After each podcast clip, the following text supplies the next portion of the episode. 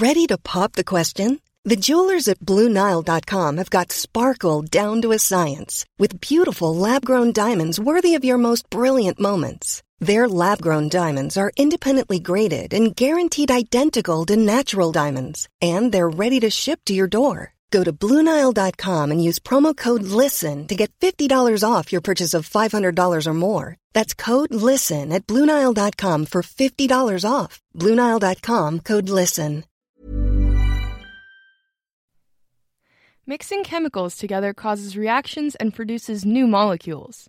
With so many different chemicals in existence, there are infinite combinations that can be made and millions of chemical reactions yet to be tried.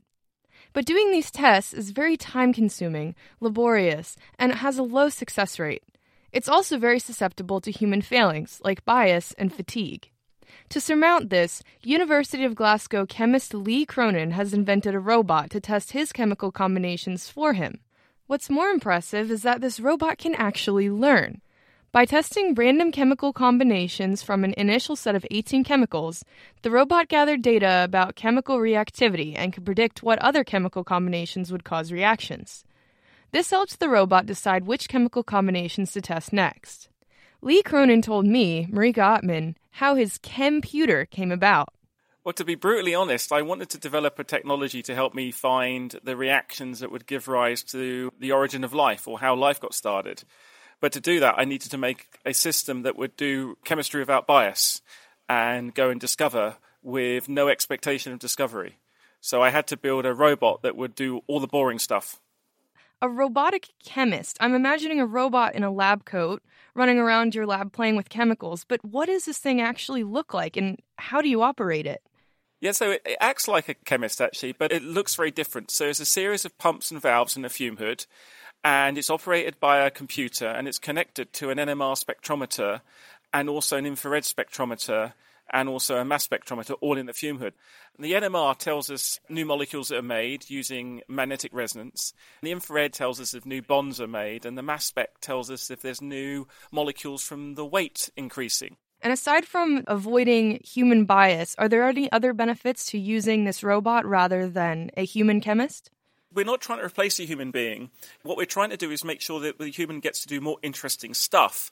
So, by setting the robot up to do all the boring stuff, all the stuff that we don't know is going to work, we can really search chemical space faster than we were able to before for instance, we could basically do about, you know, 50 to 100 reactions a day without any bias and also to explore existing reactions that we thought already worked in one way and just say, well, let's go and see if this reaction really works like this and make new discoveries within existing knowledge.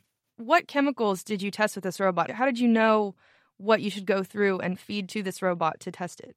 So to, to get going, we decided to choose some chemicals that were quite reactive. So we chose 18 reagents that would work together and generated about a thousand possible recipes. And then we just got the robot to go through those recipes randomly and do approximately 10% of all the reactions. And just after doing about 10% of all the possible reactions, the robot was then able to use the inbuilt machine learning to predict the outcome of the remaining 90% of all the reactions. Incredible. And what were some of the findings from this process? Our robot, without bias, was able to find four new reactions and four new molecules.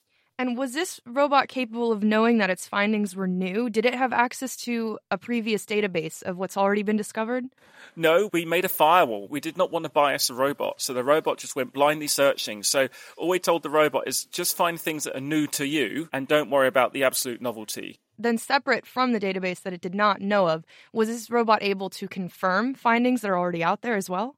Yes, indeed. So it was able to rediscover loads of existing chemicals and reactions, and that was really gratifying because it showed that not only was the robot able to repeat known reactions, it could also start to record reactions that were not productive or effectively failed. So it recorded failure and success, confirmed success in the literature, and discovered new things. So, do you see the potential to create more of the same robot to work at this simultaneously? We could distribute perhaps the code that would come from this robot so other users could implement the code to reproduce our findings more easily. So we could kind of have like a, a chemical Spotify for collaboration and discovery in real time of chemical space. That was Lee Cronin from the University of Glasgow. and his study can be found in the journal Nature. Botox Cosmetic, onabotulinumtoxinA, FDA approved for over 20 years. So, talk to your specialist to see if Botox Cosmetic is right for you. For full prescribing information, including boxed warning, visit BotoxCosmetic.com or call 877-351-0300. Remember to ask for Botox Cosmetic by name. To see for yourself and learn more, visit BotoxCosmetic.com. That's BotoxCosmetic.com.